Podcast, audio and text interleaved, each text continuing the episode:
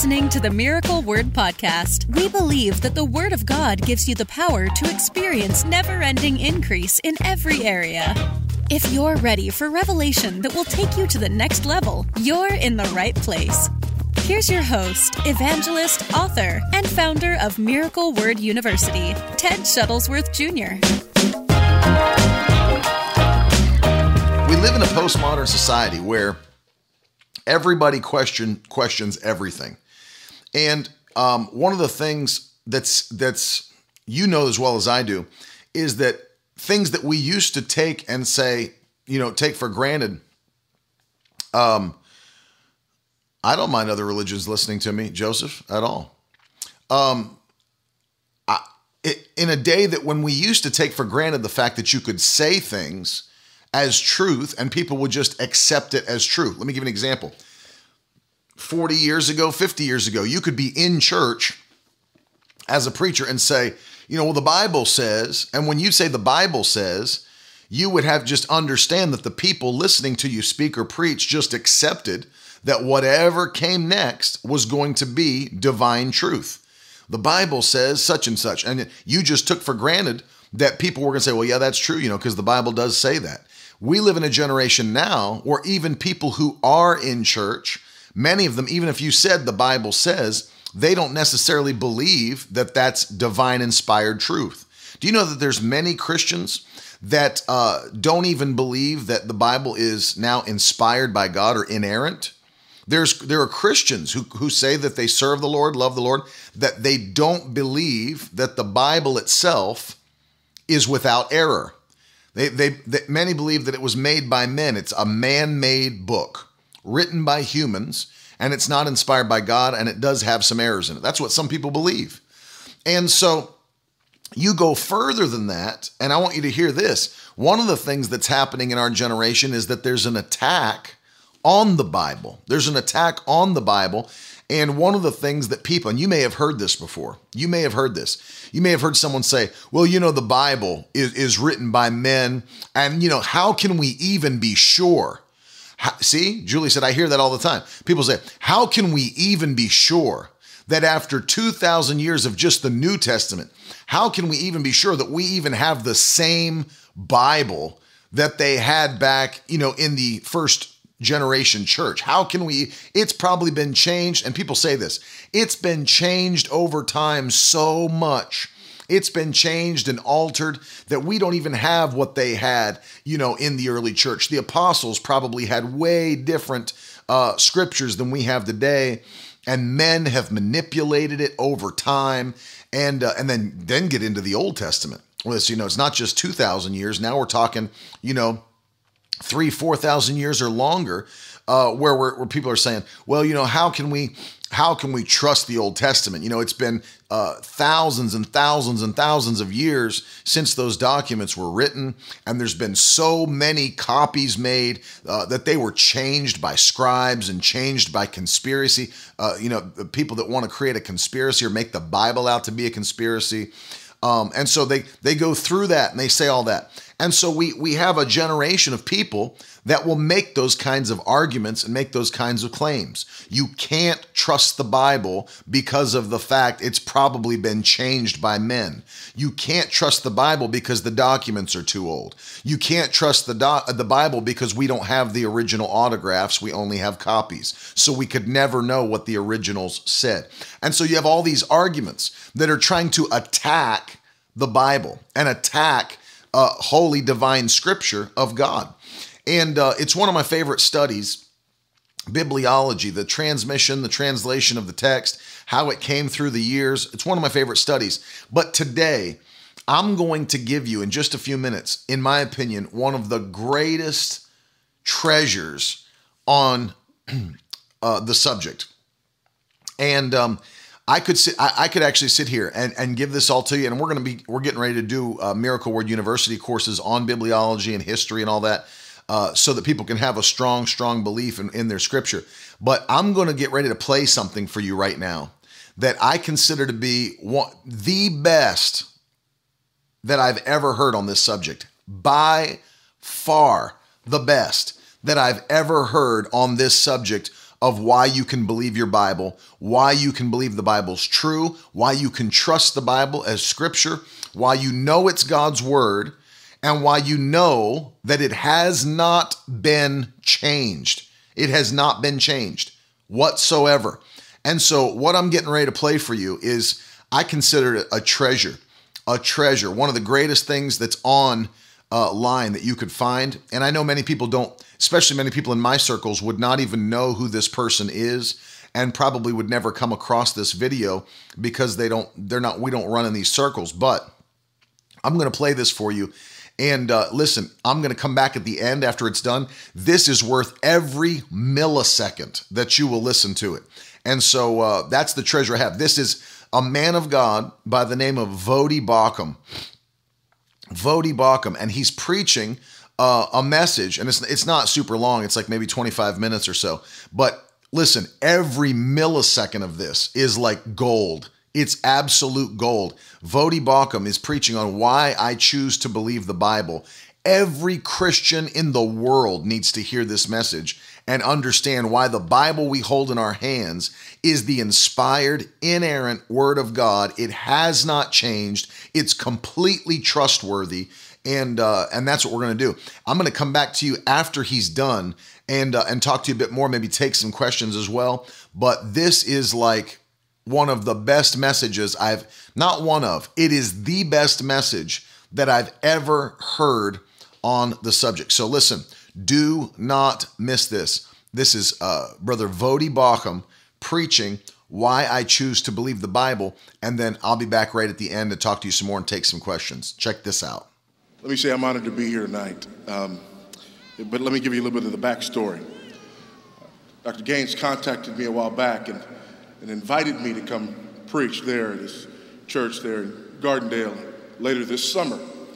And uh, after that invitation was sort of extended tentatively, he said, I, I need to check you out first. So, what are you doing June 19th? So, I'm, I'm, I'm sort of here in view of a call to see if I'll still be able to come later this summer. I want to share something with you tonight that uh, it, it is a burden for me, uh, mainly because of the backstory that was shared with you about my life, uh, about my having come to faith late in life, not having grown up in church, not having grown up around Christians or around Christianity. I was raised in the projects in South Central Los Angeles by a single teenage mother who was a practicing Buddhist, and I never heard the gospel until I got to college. And I had questions, numerous questions, questions that needed to be answered.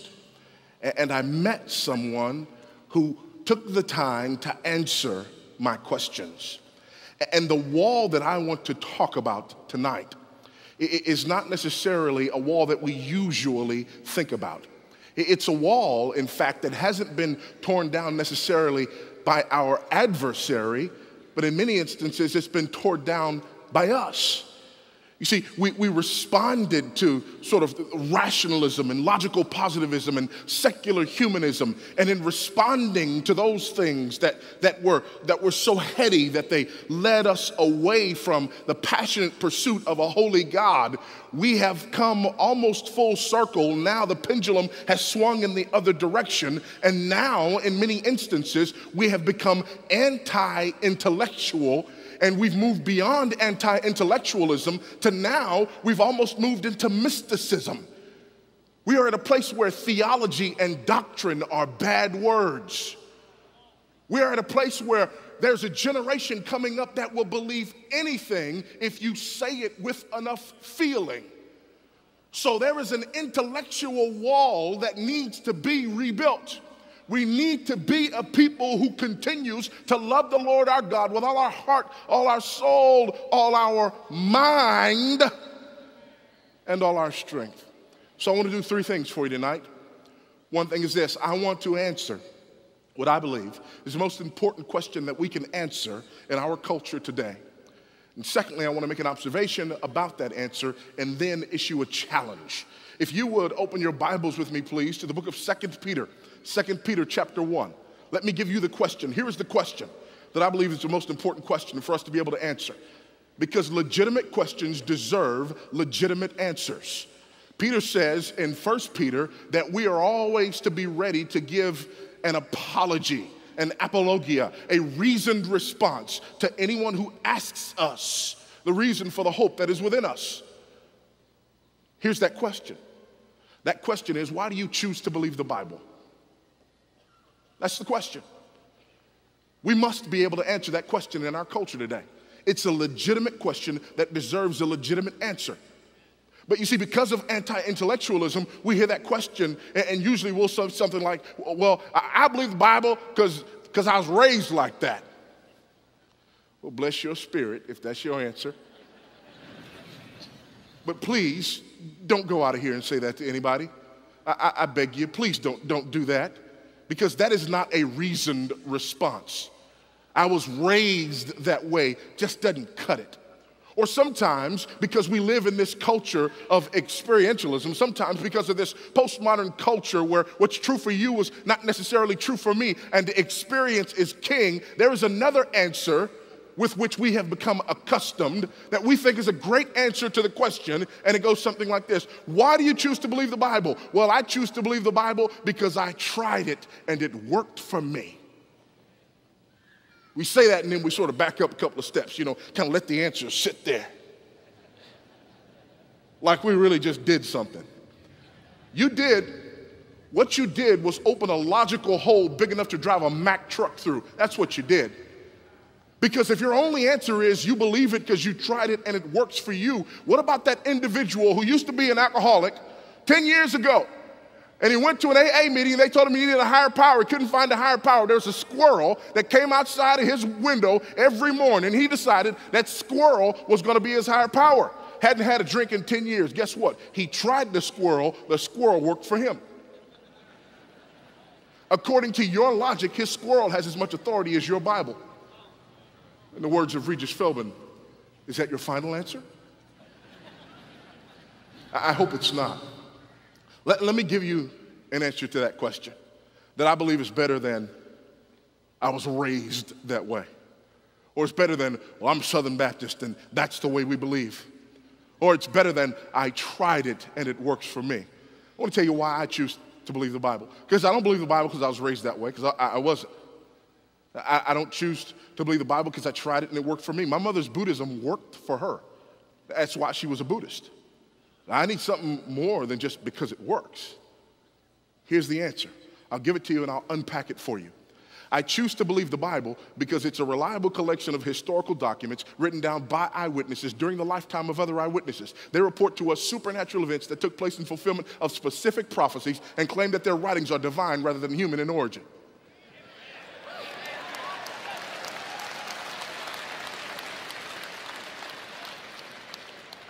In case you think I just made that up, 2 Peter chapter 1, beginning at verse 16.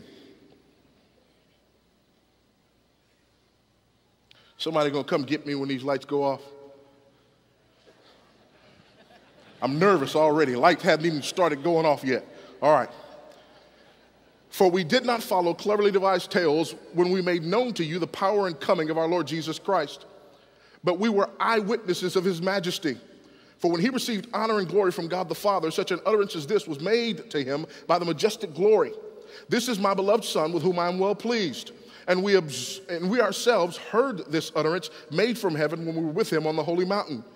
So we have the prophetic word made more sure, to which you do well to pay attention as to a lamp shining in a dark place, until the day dawns and the morning star arises in your hearts. But know this first of all, that no prophecy of Scripture is a matter of one's own interpretation.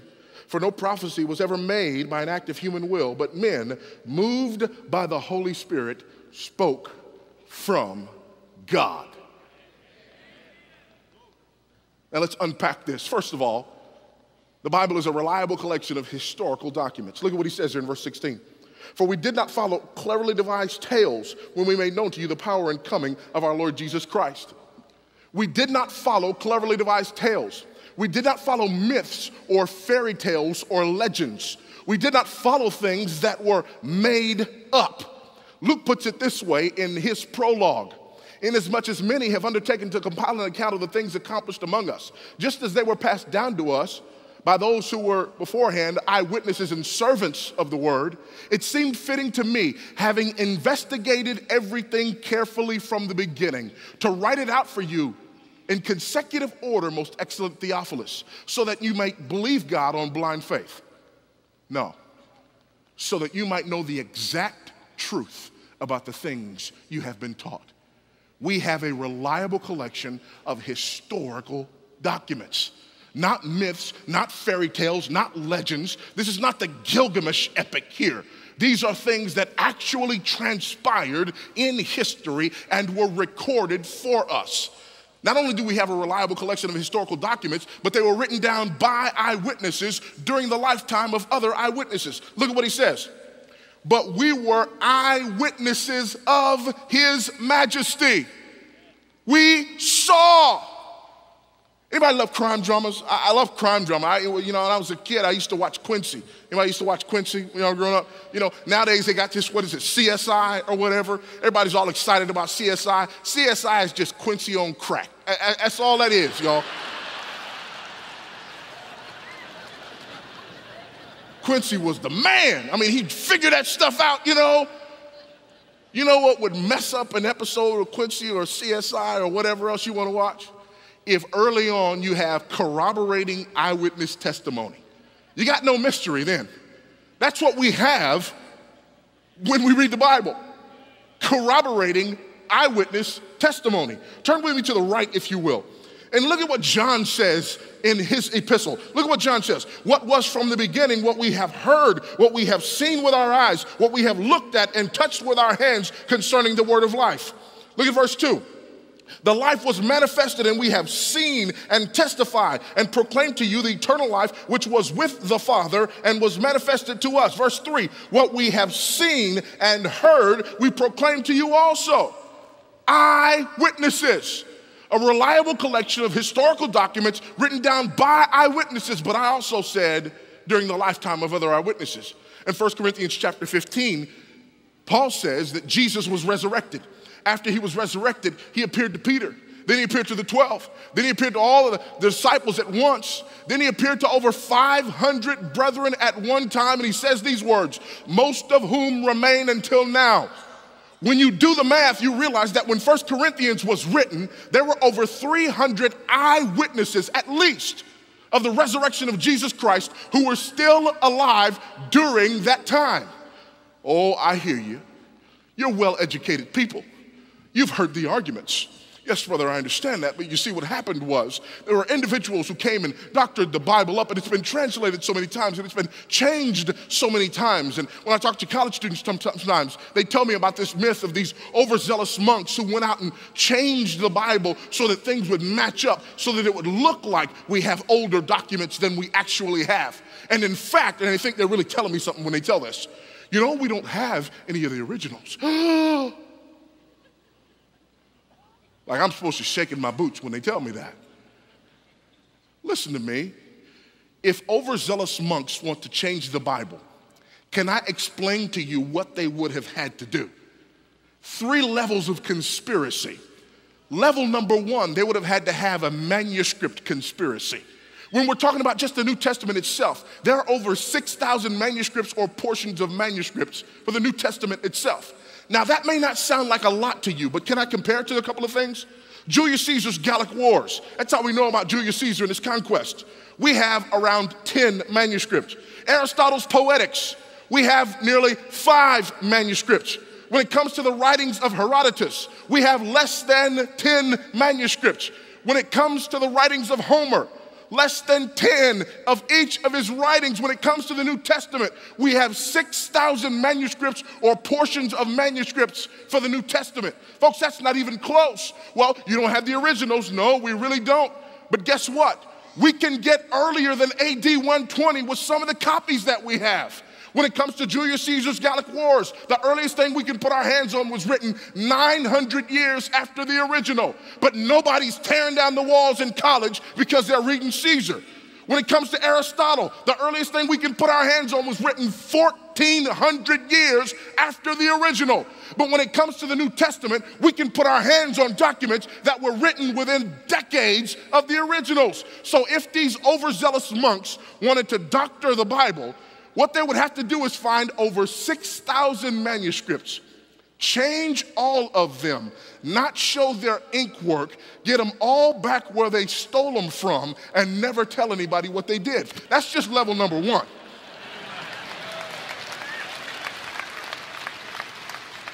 Here's level number two. Jesus said, Go and make disciples of Ta ethne, every people group. Funny thing about people groups, they tend to speak different languages. So within the first few centuries, we have the Bible translated into Syriac, Coptic, and Latin. So now these overzealous monks have to find 6,000 Greek manuscripts, change those, doctor them up, don't show your ink work, get them back. Go find all the Syriac, Coptic, and Latin translations of those Greek manuscripts, change those to match the lies that you told in another language, and get those back where you stole them from. And that's just level number two. Now you got level number three. The early church fathers had this terrible habit of writing commentary on the New Testament. So much so that Bruce Metzger argues if all we had of the New Testament was the quotations and citations by the early church fathers, we could reproduce over 95% of the New Testament just from their writings.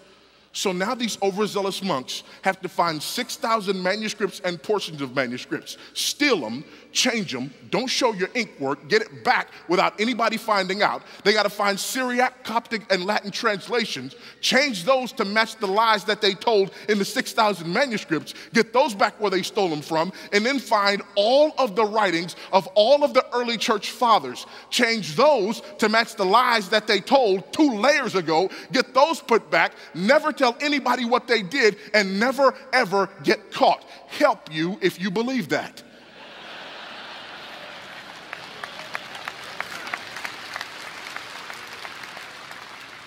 we have a reliable collection of historical documents written down by eyewitnesses during the lifetime of other eyewitnesses. So far, we just got a good history book. Now it gets good. They report to us supernatural events. Look at what he says here. Verse 17 For when he received honor and glory from God the Father, such an utterance as this was made to him by the majestic glory This is my beloved Son with whom I am well pleased. And we ourselves heard this utterance made from heaven when we were with him on the holy mountain. Now we got the Mount of Transfiguration. Now we got supernatural events, not superhuman events. We have supernatural events. Stuff you can't get good enough to do. We're not talking about psychosomatic healings. We're talking about a woman with an issue of blood who is healed instantly. We heard earlier about the man with a withered hand, healed instantly. Men who were blind from birth, deaf from birth, mute from birth, men who were lame from birth, healed instantly. One of my favorites. Jesus tells the disciples, Y'all go over to the other side of the lake, I'll meet you.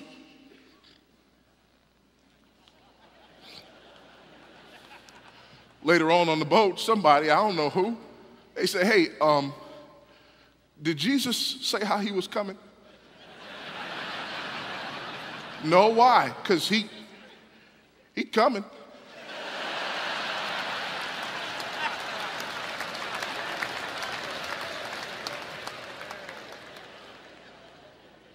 or my favorite of them all, Friday, dead, Sunday, risen.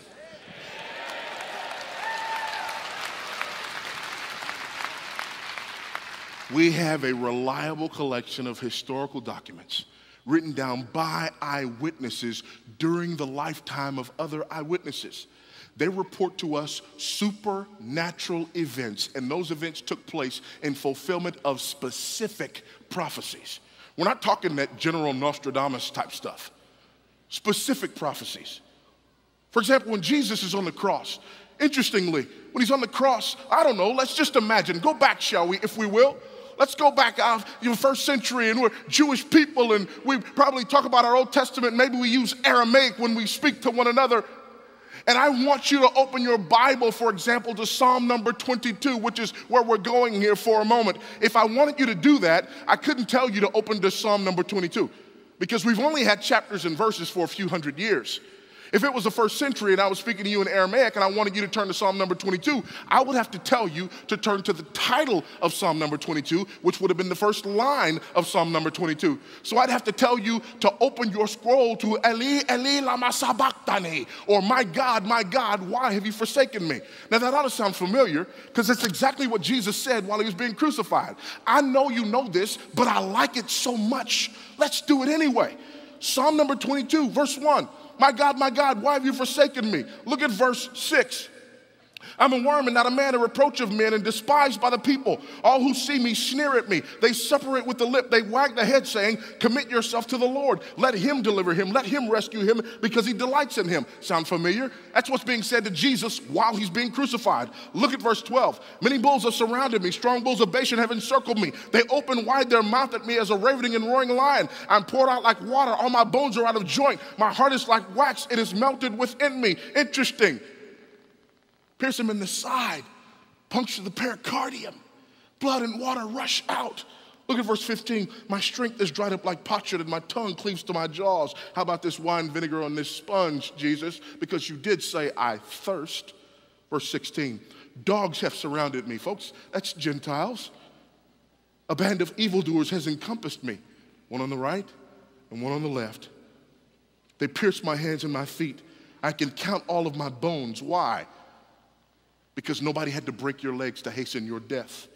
They divide my garments among them, and for my clothing they cast lots. Folks, that was written a thousand years before Jesus was born. It was written by a man who never once saw crucifixion in his life because crucifixion had not yet been invented. That is why Peter can say, back in our passage, verse 19, so we have the prophetic word made more sure we have a reliable collection of historical documents written down by eyewitnesses during the lifetime of other eyewitnesses. They report to us supernatural events that took place in fulfillment of specific prophecies. We just looked at a couple of examples of that. And then here's the kicker they claim their writings are divine rather than human in origin. Look down with me at verse 20. But know this, first of all, that no prophecy of Scripture is a matter of one's own interpretation. For no prophecy was ever made by an act of human will, but men, moved by the Holy Spirit, spoke from God. They claim these are God's words and not theirs. That's why these prophecies were fulfilled hundreds or thousands of years afterwards. That's why they use phrases like, and thus says the Lord, and the Lord spoke to Moses, saying, and God said to Abraham. They say these are God's words and not men's words. Oh, I hear you. But see, that's the problem. Nobody wants to believe that because they know that men wrote the Bible. And when we say it's the word of God, they say, no, it's the word of men because men took pen to paper. And you cannot trust things that were written by men. That's always interesting to me. You know why? Because back in school, I don't remember anybody, you know, in my math class you got something wrong. You know, you're supposed to use Pythagorean theorem there. You know, that a squared plus b squared equals c squared thing, you know? You didn't use Pythagorean theorem there. You got this wrong. You can't mark me off for that. That came out of a math book. A man wrote that math book. That means it's fallible.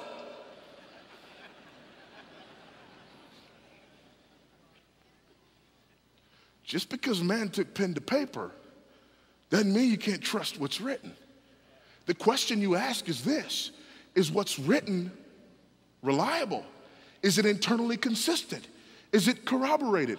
Well, what's corroboration? I don't know, maybe three languages Greek, Hebrew, Aramaic, three continents Asia, Africa, Europe, over 40 authors, most of whom never met one another, who wrote over a period of some 1,500 years and tell one singularly woven together story. How's that for corroboration?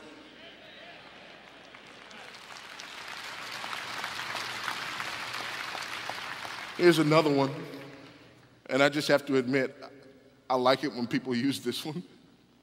Because there's part of me that, you know, I don't like to talk about in Sunday school. His name is Bad Voddie. Try to let him out at least once a week late at night when nobody's around. He loves this one.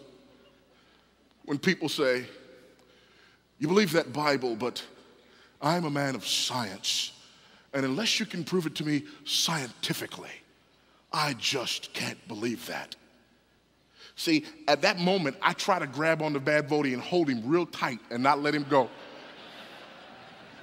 Because I know what he'll do if I let him go. He won't be Christian, he just won't. Sometimes I think he's not even saved because of the stuff that he wants to say.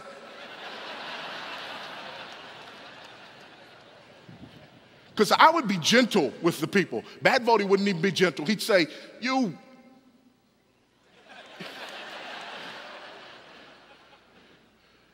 He'd look at him and he'd say something like this Listen, you don't even deserve to remain in this argument, but I'm going to let you stay in the argument because I'm going to like what's about to happen to you. Because intellectually, I'm about to beat you like a tied up goat. So hold on right where you are, all right? How are you gonna sit here and tell me you're a man of science and you'd believe it, you know, if I, you know, proved it to you scientifically? Why do you want me to use the scientific method? Do you not realize that you don't use the scientific method on historical events? That proves you don't even deserve to be in the argument. Here's the scientific method. In order to use the scientific method, something has to be observable, measurable, and repeatable. Folks, you can't use the scientific method to prove that George Washington was our first president. Why? Because his presidency is not observable, measurable, and repeatable. See, they messed around, let me go to school.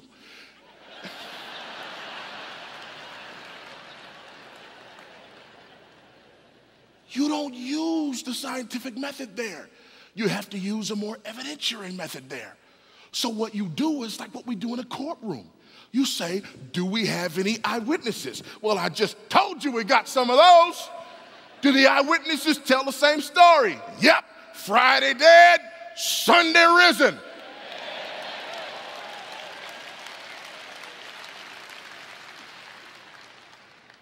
They say something's going to happen, and it happens exactly the way they said. You see, we have no external evidence that would argue against the Bible's claim to be the Word of God. None. So the real intelligent thing to do is to believe what it says. So I don't choose to believe the Bible just because I was raised that way. I wasn't. I don't choose to believe the Bible just because I tried it and it works for me. I choose to believe the Bible. Now say this with me, if you will because it is a reliable collection of historical documents written down by eyewitnesses during the lifetime of other eyewitnesses. They report supernatural events that took place in fulfillment of specific prophecies and claim that their writings are divine rather than human in origin. I told you I wanted to do three things. Number one, I wanted to answer this question that I believe is a pertinent question in our culture that we have to be able to answer. It's a legitimate question that deserves a legitimate answer. Secondly, I told you I wanted to make an observation. Pastors in the room, listen to me. I just shared an expository sermon. I preached the text in its context. I did not try to be more creative than God.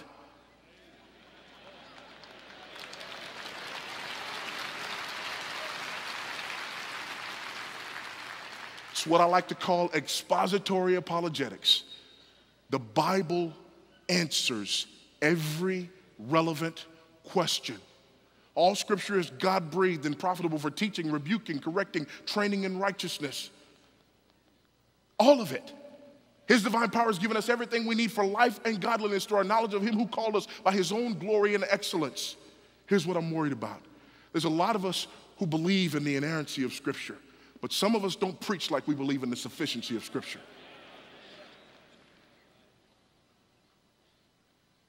Don't let anybody tell you that exposition is a thing of the past. I hope I didn't bore you, because a lot of people say exposition is boring. I hope you weren't bored. A lot of people say exposition is irrelevant. I, I believe I just answered what I would argue is the most relevant question that our culture is asking and did it verse by verse, precept upon precept, line upon line, which brings me to the third thing, and that's the challenge.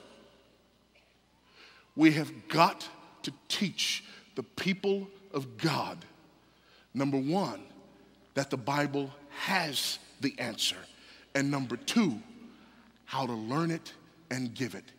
Anybody who can memorize this passage of scripture in its context can learn how to give the answer that I just gave you. Anybody. Anybody.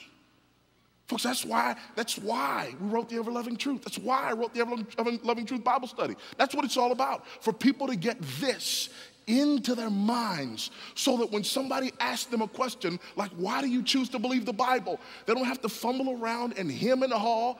They don't have to give some lame answer like, you know, I was raised that way or I tried it and it works for me. They can look people in the eye, like a young lady from Dartmouth College, where I was teaching this, who looked a science professor of hers in the eye and for the first time in her life felt confident enough to speak up in the classroom and looked at him and said, Well, sir, I choose to believe the Bible because it's a reliable collection of historical documents written down by eyewitnesses during the lifetime of other eyewitnesses. They report supernatural events that took place in fulfillment of specific prophecies and claim that their writings are divine rather than human in origin. And by the way, if you want to, you can put some gravy on top of it. I tried it, worked for me.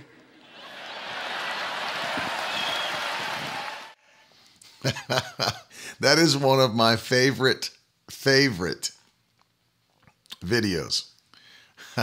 and one of the best, me- that's the best message I've ever heard on biblical uh, uh, reliability that's out there. I'm sure there's other great ones.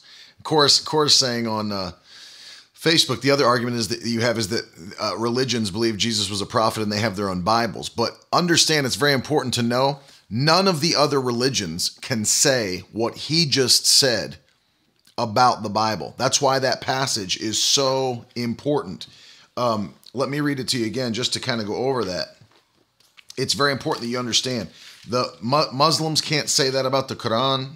Uh, just there's no there is no other religion that can make those same claims regarding what they call their holy book.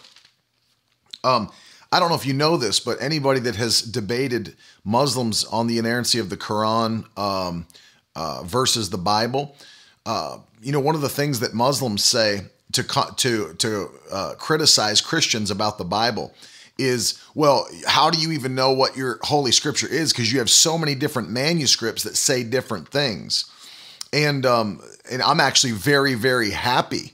Uh, like he like he just like he just broke down to you. I'm actually very very happy that we have uh, six thousand plus manuscripts and uh, portions of manuscripts of the New Testament because it allows us to go back and reconstruct what the Bible originally said. For example, um, if if I asked 20 of you to by hand copy the entire Gospel of John and set you in separate rooms and you know gave you a period of time with a time limit because some some people in the early church were doing it under threat of persecution and so if I give you a time limit, you've got to copy the Gospel of John by hand, you know, sometimes in a dimly lit room, which is what the case was in the early church for some of these people and, and monks and others.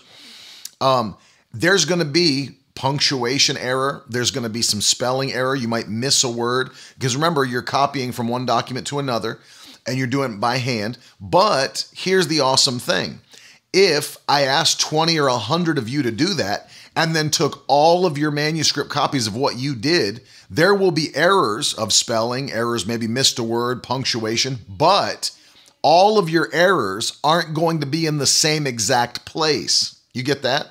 So, one of you may have written, In the beginning was the Word, and the Word was with God, and the Word God, instead of the Word was God. But the, uh, somebody else may not have missed that, but they missed in and they just wrote the beginning was the word and the word was with god and the word was god well when i put a hundred of those manuscripts together and look at john 1 1 i can look and see the consistency over a hundred manuscripts and see what the errors actually are based on comparison that's why it's so wonderful to have 6000 plus plus manuscripts of the new testament and fragments of the new testament is because we can actually compare them all and see what they said. Plus, as he said, the um, Latin versions and the Syriac and the Coptic versions and the uh, writings of the early church fathers, you compare all of that stuff and you can see what the originals would have said by comparison versus Islam with the Quran. Did you know that there was a time because Islam is is also a, a, a political religion that's run by Sharia law. Did you know that there was a time that they took every other version of the Quran in history because there were other versions of the Quran back throughout history. They took the, the the Islamic government took all other versions of the Quran and chose the one that they believed was the standard, was the one given by God to to uh, uh, Muhammad, and they burned all of the other versions of the Quran. And by a governmental edict, basically, a, a political um, religious edict, said this will be the Quran that every Muslim uses and distributed that Quran. Well, the church has never done that. The church would never do that because we understand and value the Word of God and we understand the value of what we have in manuscripts. And so it's very interesting to me no other, there is no other uh, religion that can say about their book what we can say about ours. Um, and it's, and I'm telling you, that's a powerful thing. That is an extremely powerful thing. He started, and I'm just going to break this down for you uh, one more time because um, this is such a powerful thought. Listen to this. Um, Second Peter chapter 1 verses 16 through 21. Listen to it one more time. For we did not follow cleverly devised myths when we made known to you the power and coming of our Lord Jesus Christ, but we were eyewitnesses of his majesty. For when we when he received honor and glory from the Father, and the voice was borne to him by the majestic glory, This is my beloved Son, with whom I'm well pleased. We ourselves heard this very voice born from heaven, for we were with him on the holy mountain. And we have the prophetic word more fully confirmed, to which all you will do well to pay attention as to a lamp shining in a dark place until the day dawns and the morning star rises in your hearts. Knowing this, first of all, that no prophecy of Scripture comes from someone's own interpretation. For no prophecy was ever produced by the will of man, but men spoke from God as they were carried along by the Holy Spirit. That is so powerful. I mean, that is so powerful to understand that we have the ability to know. I mean, this this this blows my mind. I mean, it, literally blows my mind. And then I got this, which is Barna Research Group did a study over five years called "The Bible in America." Where they um, interviewed 14,000 American adults. Listen to this. This this actually kind of blew my mind. That when they uh, asked average Americans, not just Christians, everybody. No, actually, it can't be argued about the canon because canon was never chosen by men. It was only recognized by men. They only could recognize what was God's word and recognize what wasn't. And so, an extreme example would be like having five pieces of yellow paper and a piece of red paper and you you you bring it into a room with a council and you say all right we're going to put together a collection of only yellow papers and then everybody examines each paper and says yes we can recognize um, see we don't determine what yellow is yellow is yellow Yellow is no one can ever turn green into yellow. Say, I, I say green is yellow. No, it doesn't work like that. We can only recognize what yellow is. So if I brought all those documents into a room with a council and said, we're going to put together a book that is made up of only the yellow papers and none of the red, well, we would look and examine every paper. Yep, we can all agree and see that that's yellow. You can see that this is yellow. Oh, wait a minute. We all can see that this one's red. We recognize we didn't make it red and we don't determine what red is. We just recognize that it is red so it doesn't go in the collection of yellow documents.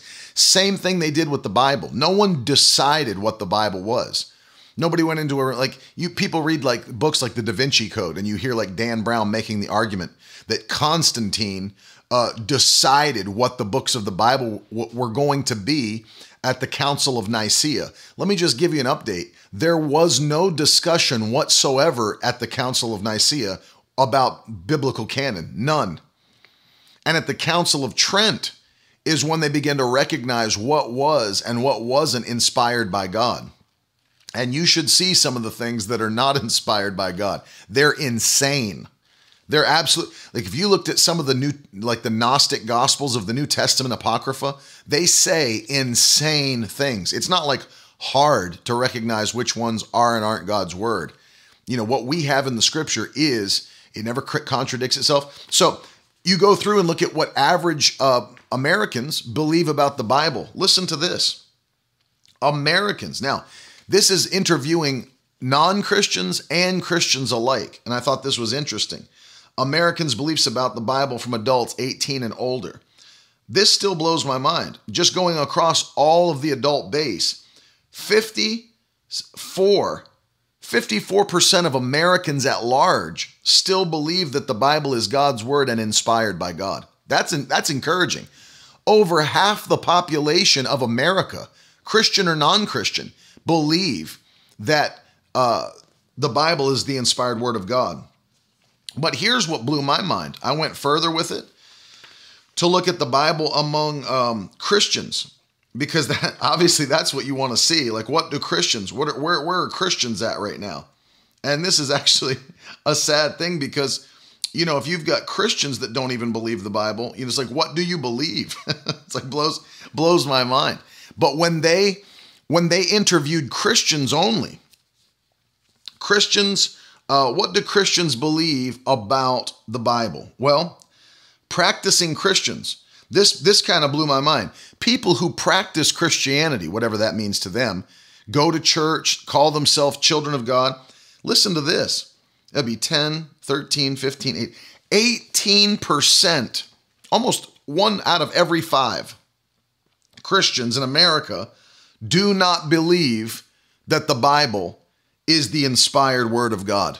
Almost one in five Christians, 18% of Christians, do not believe that the Bible is the inspired, inerrant word of God.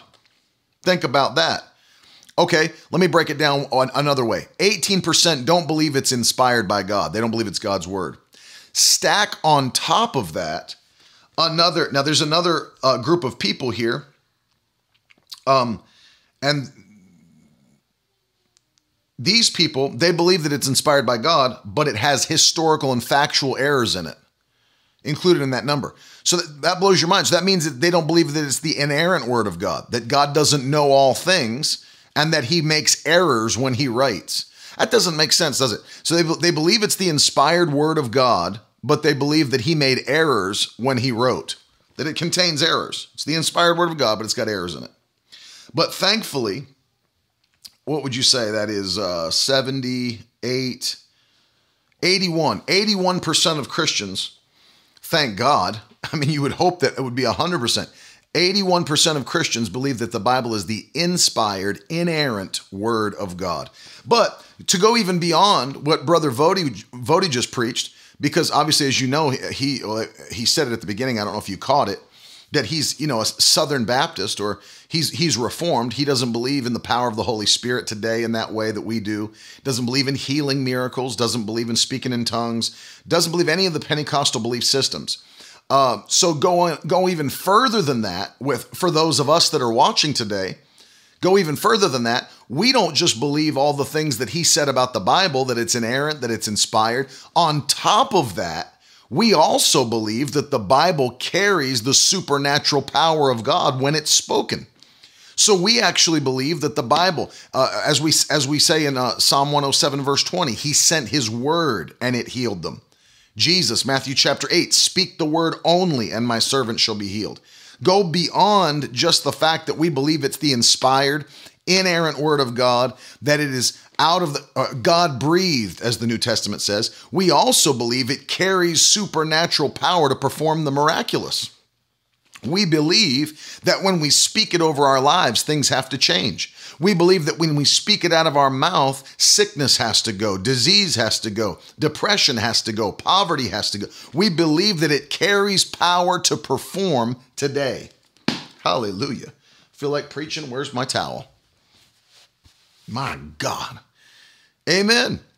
And we believe that when we speak it, it performs, it manifests itself because we know what the Bible says God said it. I, I read this last night in the broadcast that when my words go out of my mouth, this is what the Lord said, that they don't ever return empty or void, but they always accomplish what I send them to do and prosper in the thing whereunto I've sent them. So we believe that the Word of God is not just inspired, not just inerrant, not just God breathed, but it carries supernatural power. That when you speak it out of your mouth, when you declare it, when you confess it, the power is in it to perform in the same way that Jesus carried the power of God in His Word and sent it to the centurion's servant, and he was made whole that same hour. That same hour. And so we have to, we have to begin to place a great, great. I mean, I'm so I'm so adamant about this. This is probably one of my favorite studies that there is is the study of scripture, the bibliology as it's called. Uh, the translation, the transmission, how we got our Bible, you know, all these all these things. And we're going to do something in Miracle Word University for this soon. But I, I do want to say this that the word that we hold in our hand is just as much God as the individual seated on the throne. And we know that because of John 1 1. The Bible says, In the beginning was the Word, and the Word was with God, and the Word was God. God is His Word. That's why it carries such power. That's why it carries such authority. That's why it can heal the sick. That's why it can raise the dead. It is God. God is His Word. And that's John chapter 1 and verse 1. So I want you to see this with me today. It's more than just believing it's inspired and inerrant and God breathed, it's understanding that it carries the virtue of heaven on the inside of it. It carries the virtue of heaven. Hallelujah. On the inside of it. That's why when we read this word, we don't read it flippantly. We don't just look at this thing and say, well, maybe I should pick it up every week or so on a Sunday. No, this is something that should be being put into your spirit every single day. It's more important to your body than eating food. Did you ever think about that? Ingesting the mighty word of God into your spirit is more important than eating food. Because think about this you eat food, your body will stay alive. But if you don't ingest the Word of God, if you never identify with the mighty Word of God, what good is it for your body to be healthy and strong and go to hell at the end of your life? What good is it? I would rather take God's Word and die physically and go to heaven than I would to take natural food and die spiritually and end up in hell. And of course, we can have both because we know that the Bible carries strength and life for our physical bodies. That's what Proverbs 4 20 through 22 is all about. That when we ingest the word of God, it's health and healing to our physical bodies. So it carries supernatural power and it, it, goes into us. As we ingest it, it goes into us. I've preached on this before. It becomes healing, it becomes joy, it becomes wisdom, it becomes strength. It beca- I mean, all of these things. It becomes prosperity, it becomes success. And there's scripture for every one of those things. So keeping not just a high view of the word, but understanding that it has to be a dedicated part of your life. Because you know what's what's to me for a lot of people, and I, have read this statistic. I can't quote to you where it's from, but over ninety some percent of preachers that li- that leave Bible college never have read the Bible all the way through. Ninety some percent. Ninety some percent. Listen to this. I want to give you the statistics. This is after 14,000 interviews over five years of study. Listen to what they found. Listen to what they found. For practicing Christians, hear this practicing Christians, listen to me. 4%, this, this is the question they asked them. How frequently do you read your Bible? How frequently do you read your Bible? 4% of Christians, never. Never. Another 4 percent of Christians, less than once a year. So what, like during the Christmas service? So for another 4%, less than once a year. All right, 5% of Christians read their Bible one to two times a year. A year. Let's go up into some of the bigger numbers now. 6% of Christians read their Bible three to four times a year. Let's go up to bigger only 10% of Christians once a month read their Bible once a month. Go up to a bigger number 13% of Christians read their Bible once a week. All right, so now we're getting into the majority of more Christians now. Um, Let we could just say this. Let me let me say it this way. That's 21 plus 8 is 29. 29% of Christians, admittedly, this is admittedly, 29% of Christians, because I'm adding up all the ones I just read you, 29% of Christians in America read their Bible less than four times a year. 29% of Christians read their Bible less than four times a year. Let's go into the bigger numbers. So 13% read their Bibles once a week. Now we're getting to those that probably go to church and open it up when the pastor's preaching. All right. 17% of Christians read their Bible several times a week. 11% of Christians read their Bibles four times a week or more, four times or plus a week or more. And then the biggest number on the chart by itself 28% of Christians read their Bible every day. So a quarter of Christians, only one, and that's still sad, only one quarter of Christians, one out of every four, reads their Bible every day. Just a quarter. That's it. We cannot be in the 72%. We cannot allow ourselves to be found in the 72% of Christians that don't think the Bible is important enough to only read once a week, once a month, once a year. We cannot be those people. We have got to be people who determine this is my fuel for life. The Word of God is my fuel for life. I've got to ingest this into my spirit every single day. Every day. I can't tell I can't act like the Bible doesn't matter. I can't act like the holy word of God is not important to my life. I must ingest it on a daily basis. It has to be in me. I, I have to feed my spirit. It was F. F. Bosworth, the man who wrote Christ the Healer, who actually said this quote, and I'll never forget it. It's in his book, Christ the Healer. He said, Many Christians feed their bodies three hot meals a day and feed their spirit one cold snack a week and then wonder why they're so weak in faith.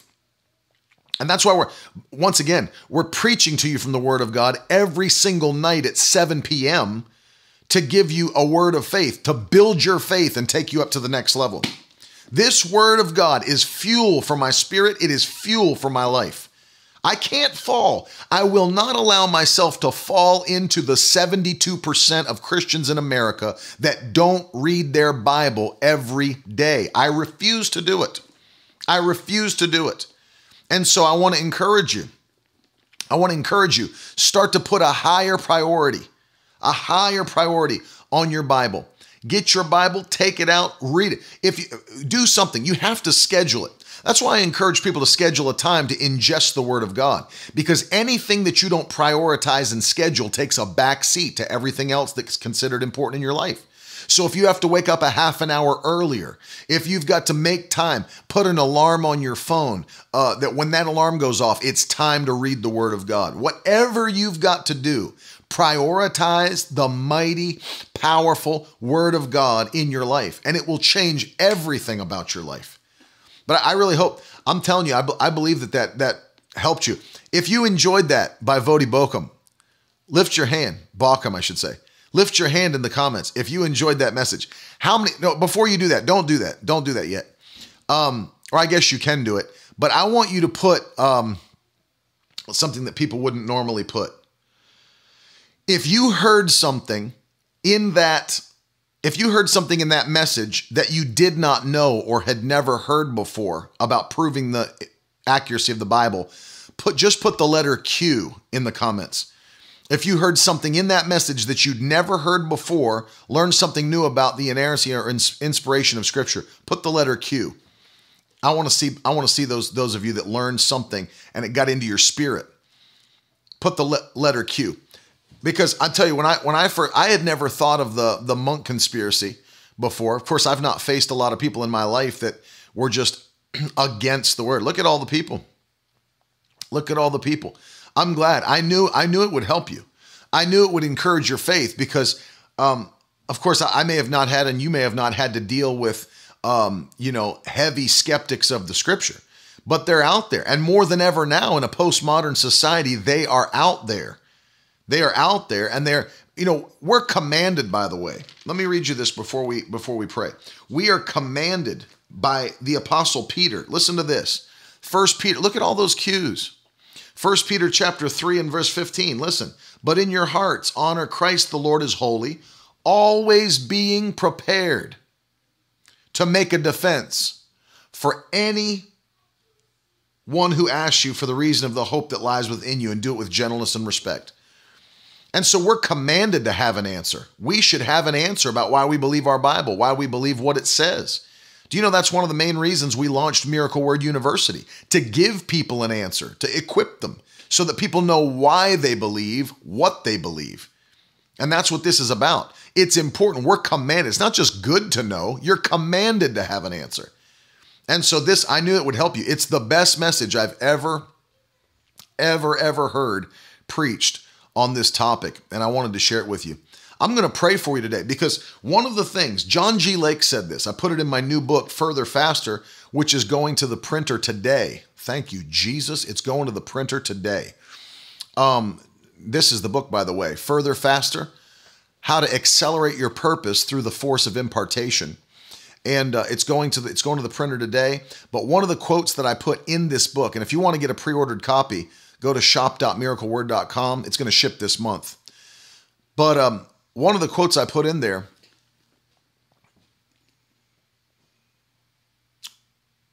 is um yeah, exactly. Gentleness and respect. And that's something you don't see. That's something you're not seeing on Facebook. It's something you're not seeing when people engage with each other. And obviously, you know, obviously, that especially now, Carol and I were just talking about this yesterday. How you've got people during this time that are on Facebook, on Periscope and YouTube and Twitter and you know everything, Instagram, and it's crazy. You'd think that the love of God went out the window. The way that people are are are going out one going out one another right now. You'd think the love of God went out the window. I mean, seriously. You'd think it was gone. And I love how Peter put that in there with gentleness and with respect. With gentleness and with respect. So it's so very important. I forgot what I was talking about just a second ago. Where, where, what was I saying to you? I was talking to you about something I put in the book. What was what was I talking about? That threw me off. I started talking about gentleness and respect. Completely forgot the quote. Anyway, it's going to be in there, and it'll be great. The um, somebody help me. What what was it that I was just getting ready to tell you? I'm trying to remember what it was now. Something that I put in a quote that I put in further faster, but where were we at? I'm trying to remember that. Anyway, if it comes back to me, I'll tell you. But it's in there. That message is on YouTube. It's called Why I Choose to Believe the Bible, Ed, by Voddie Baucham. Oh, yeah, John G. Lake. Thank you for helping me. Thank you, thank you, Alex. Thank you, Karen. Thank you, Ruth. John G. Lake's quote. And this is why we're going to pray. Because John G. Lake, and I put his quote in there, he said, If I could give or impart one thing to the body of Christ, he said it would be spiritual hunger. I mean, after all that that man saw, all the miracles, all the people raised from the dead, all of the things that that man saw in his lifetime, he didn't say, I'd like to impart power. He didn't say, I'd like to impart authority. What he said was, I would love to impart spiritual hunger to every Christian. That shows how important he understood. All of those other things are great, but they come out of spiritual hunger. And so that's what the Bible says Blessed are they which do hunger and thirst after righteousness, for they shall be filled. The filling comes from the hunger. And so today, as I pray for you, I'm going to pray that every person who stuck through this, who enjoyed it, those that are hungry, I know there's some that aren't hungry. That, that's all right. Not everyone's going to be hungry, but you are. That's what's encouraging. You are one of those that's hungry. And I'm going to pray right now that the power of God would come upon you in this uh, this new year, and that a new supernatural hunger would jump into your spirit, and that you would go after the things of God with everything on the inside of you. So I want you to bow your head wherever you're watching. I'm going to pray. Father, in Jesus' name, that's what we're asking you for today. Give us a supernatural hunger for the things of God. Give us a hunger for your word, a hunger to read it and understand it. Give us a spirit of wisdom and revelation to understand it. In Jesus' name, let us become hungry to do what you've called us to do. We thank you for that. We give you praise. Let us become great students of the word. Let us become hungry students of the word. Lord, give us a desire to read this word daily. Give us a desire to ingest your holy word. Put it in our spirit. Let it be the highest thing in our lives in Jesus' name. Let it become the highest thing. If it's not, Father, if there are people that are watching me that fell into that group that they didn't consider Bible reading important, didn't consider getting it into their spirit to be an important thing, Lord, from this day forward, I pray that the fire of the Holy Ghost would come upon them and that they would begin to devour the Word of God in Jesus' name. And as we read it, we thank you, faith is rising in our hearts. We thank you that supernatural things are taking place, that we'll, we'll have a spirit of re- wisdom and revelation, and we'll have it enlightened into our spirits. We'll see what we've never seen by the power of God. And we thank you that because of that, we'll walk on the highest possible level that there is in the kingdom of God. We give you praise, Lord. We give you thanks and glory in Jesus' mighty name. And if you believe that, everybody shout aloud, Amen. Amen. Amen. Praise God. I'm going to encourage you to sow a seed today before we go, and I'm going to be back tonight at 7. But understand this it is important. Let me tell you one thing I'm, I'm realizing as I'm studying the scripture from uh, Genesis 26. I'm realizing the importance that when it seems like everybody else is going down, you need to make plans to go up. When everybody else, it seems like that they're diminishing, you need to make plans to go higher. How do you make plans to go higher? You go higher by obeying the word of God and by your obedience, positioning yourself to go into a place of increase. And that's our confession for the year violent increase. What do I mean for those of you that may be new? What do I mean by violent increase? I'm talking about an increase that's so evident and explosive that everybody will be able to recognize that God's hand is upon your life. I'm talking about increasing in such a way that anyone who looks at your life will say, Man, that's not natural. That's not their job. That's not their family. That is God. God is on that house. That is exactly what I'm talking about. Brandon, he's in the spirit. He said, I'm getting into Genesis 26 today. That's right. Turn the news off and get into the Word of God and then obey what it's telling you to do. One of the things you'll see as you understand this is the thing that Isaac did that caused him to go high when everybody else was going low was that he obeyed the instruction of the Spirit of God. And when the Lord spoke to him in a time of famine to sow a seed, he didn't argue with God. He didn't try to do something different. No, this is what he did. He sowed, the Bible says, in a time of famine, and in the same year reaped a hundredfold. And he so increased that the king came to him and said, You've got to leave us. You are too mighty for us. That's going to be your story as well. You're going to become too mighty for any enemy of your soul. You're too mighty for sickness. You're too mighty for disease, depression, anxiety. You're too mighty for poverty. They cannot touch you nor can they take you out.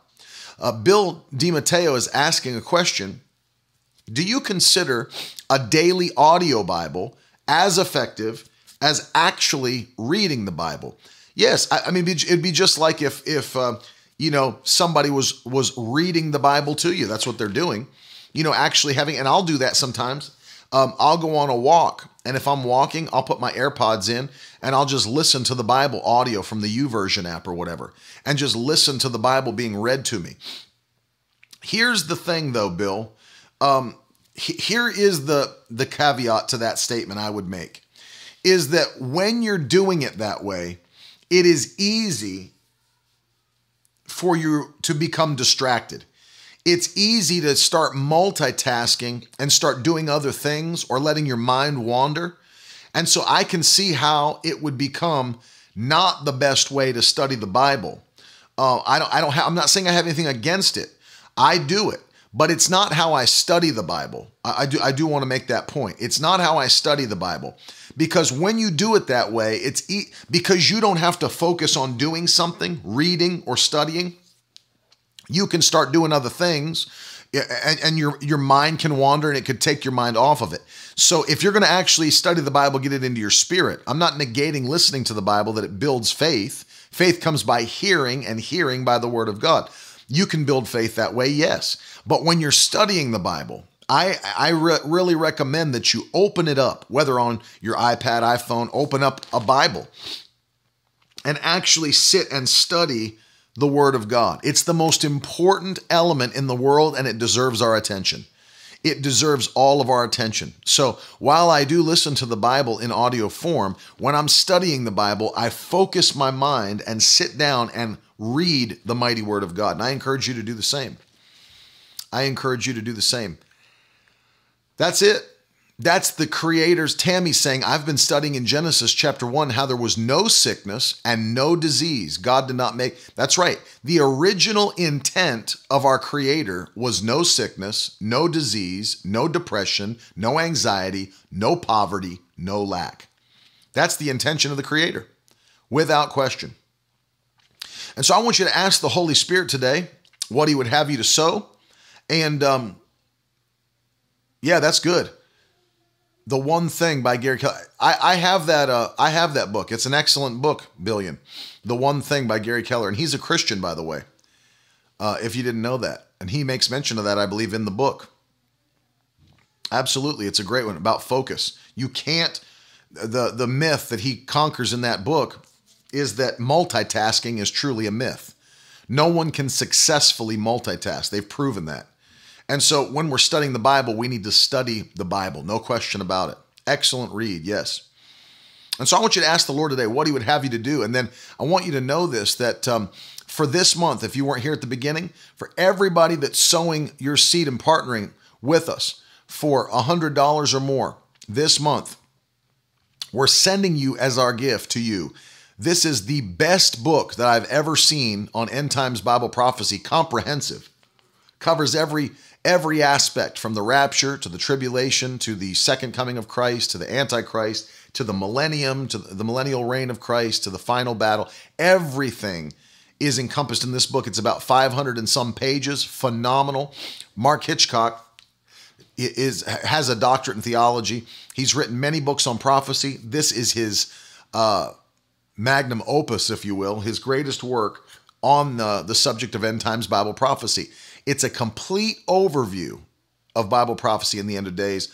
This is our gift to you for everybody that's sowing $100 or more this month uh, to stand with this ministry, just to say we love you. And of course, for every person that's sowing a thousand or more in month of April, we're going to send you this book, or not not this book, but this Bible, this Life Application Study Bible, genuine leather, along with the book, I should say.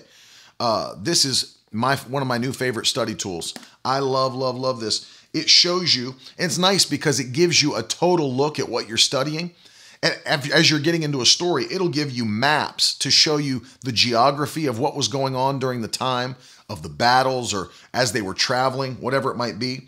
Gives you character um, profiles of pe- important people throughout Scripture. Gives you background on their life, you know, their their accomplishments, their strengths, uh, when they were born, when they died. If you can get that statistics, where they lived, the vital statistics it's so much in here to give you a better understanding of Scripture, and this will be our gift to you as well. Make it out to your family. So I want to say a big thank you. If you'd like to sow today, you can always go to miracleword.com, sow or partner there. Uh, you can use PayPal, Cash App, or hashtag donate in the comments section.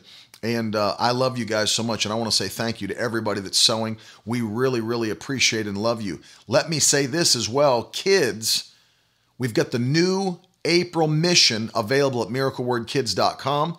And on the 9th at 2 p.m. Eastern Time, we're going to be doing a live craft party with Miracle Word Kids. And uh, your kids don't want to miss this. It's going to be great. It's going to be awesome. And also coming up for Easter, don't forget, we've got two. Let me pull out my my. Uh, got a little announcement here. We've got two versions now of the Easter box. We've got the one you see on the screen that includes the t shirt, the tumbler cup, the Easter story, the journal, the slap bracelet, the candy, everything in the box. $40. And then if you'd like to get a version of this box without the t shirt in it, it's only $25. Both of those currently now available on the store, shop.miracleword.com. Um, definitely, definitely a must get for Easter. You need, oh, here's part of it as well. You must order by Saturday. We want to have it to you in time. So you've got to get your order in by Saturday. So very important that you do that. And uh, and so I want to say thank you. A big thank you. We've had so many people that are not only partnering with us, but we've got people now. Uh, I'd say within the last week, we've probably had five to ten people that have. Uh, I'd say the last two weeks, five to ten people that have called in and not only uh, continue to partner, but have increased their partnership uh, every month. And we say a big thank you to you. I pray for you weekly. So does Carolyn. We love you. We stand with you as you're standing with us. And uh, I want to say that we love you so very much. If you're watching this today, if you're watching this, because maybe somebody logged on that was not even a Christian, maybe it got shared to somebody, and uh, because you're friends on Facebook or friends on uh, Twitter or whatever, and you you were watching this and you're not even serving the Lord, I want to take the final moments of this broadcast that if you're not serving the Lord, that you can have an opportunity today to become a child of God. Doesn't matter what you've done, doesn't matter how much has transpired in your life, you're not too far gone to have a Savior and to have forgiveness for your sins. And so I'm going to pray these final moments. And if you're watching me, whether you're live or on the replay, maybe somebody gave you this podcast episode and shared it with you. Let me pray for you. If that's you and you know that you need to be serving uh, the Lord Jesus today, let me pray a prayer for you, every person that's watching. I want you to pray this prayer. Say, Father, in Jesus' name. Forgive me of my sin and make me new. Give me the power to live for you for the rest of my life until I die or until you come in Jesus' name. Give me holy desires. Give me the strength to serve you. Fill me with your Holy Spirit in Jesus' mighty name. Amen. And listen, if you just prayed that prayer, I have a free gift to be to be sent to you. And all you have to do is go to miracleword.com and click on I just got saved. And when you click that button, I just got saved, I have a short video there for you to watch, and we have free resources to send you to help you take your next steps in Christ. And it'll be a great blessing to you. I love you guys. Thank you, Zach. Zach's cracking me up. Uh, and Zach, I love you. Thank you and Heather uh, for standing with us in partnership. Uh, we love you guys and appreciate everybody that's standing with us. Listen, listen. I'll be back tonight, 7 o'clock Eastern Time. That's New York City time if you're watching from around the world. New York City time, 7 p.m. And uh, Spirit of Faith session, I don't even know what, what number we're on now. It's like 15, 16, 17. I don't know. But all of them are being archived on YouTube in their own playlist, the Spirit of Faith playlist. You can go back and you can um, binge watch or binge listen to all of them. And so uh, I know it'll be a blessing to you. I love you guys so much.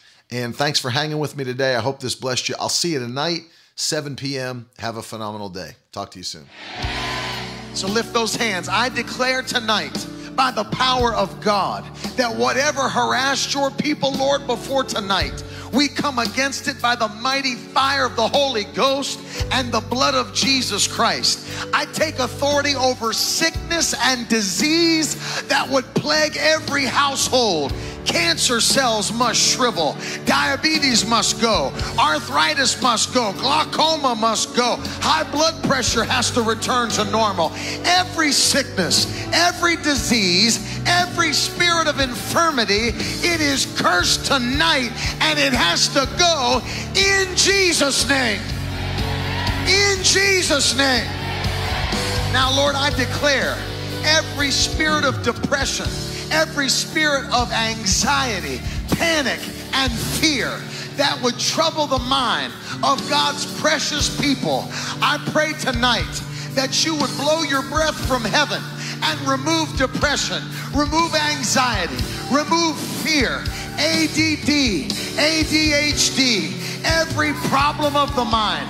Blow it out of our way tonight, never to come back again and I lose peace that passes all understanding. I lose joy like a river to come on God's people tonight. In Jesus' name. In Jesus' name. Father, I pray for every man and every woman who's believing for financial increase, those that have sown and they've been tithing and they've been faithful to the kingdom. Lord, tonight we ask you to send angels to get a hold of our harvest and quickly bring it back to our house. We declare 2019 will not be a year that's marked by lack, not enough, or poverty, or bankruptcy, or debt. This is a year of increase. This is a year of favor. This is a year of prosperity. This is a year of blessing. This is a year of overflow. And we receive it tonight in Jesus' name. In Jesus' name. Father, I pray now for every family member that's not serving the Lord, everyone that is lost in sin, that has not come to God, we declare it. 2019 is a year that we will have household salvation. Unsaved husbands are coming into the kingdom in Jesus' name. Unsaved wives are coming into the kingdom. Our children will serve the Lord. Our grandchildren will serve the Lord. So, Lord, we say now, send the convicting power of the Holy Spirit to every heart, to every life, whatever they're doing, Lord. Arrest their attention, arrest their heart, and Lord, pull them into the kingdom of God. Let this be the year that we can shout, As for me and my house, we will serve the Lord. We declare that we receive household salvation in Jesus' name. In Jesus' name. Lift your hand. Many of you, you have family members that are struggling with addictions prescription medication addiction, alcohol addiction, nicotine addiction, drug addiction, pornography addiction, sex addiction. Tonight, we're going to pray that God will break every chain, open every prison door, and let the oppressed go free.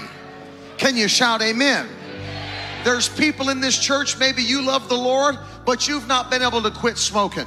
You've still been smoking every day and can't seem to get free. Many of you, nicotine's got you bound.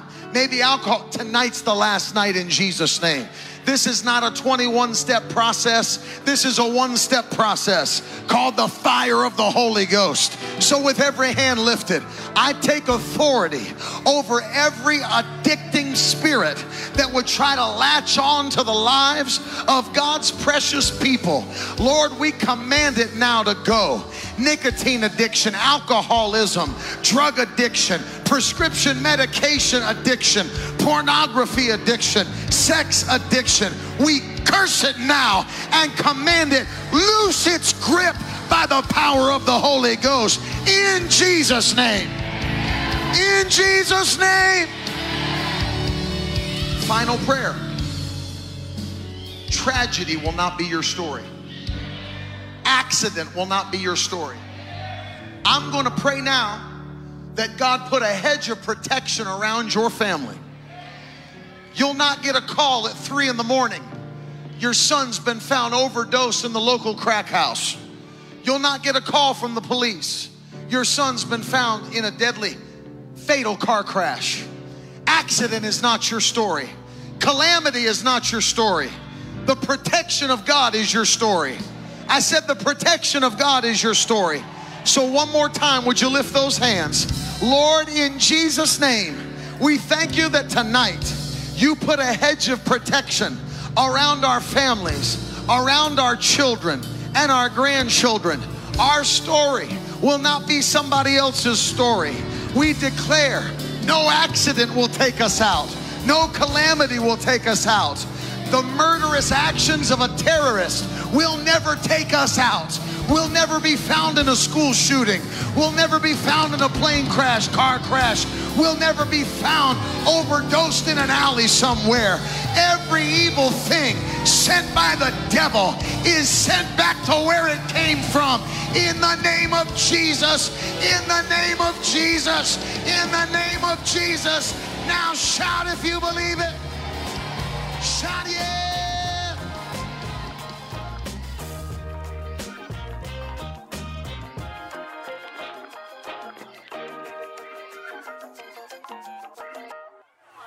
Now that's the stuff leaders should be made of.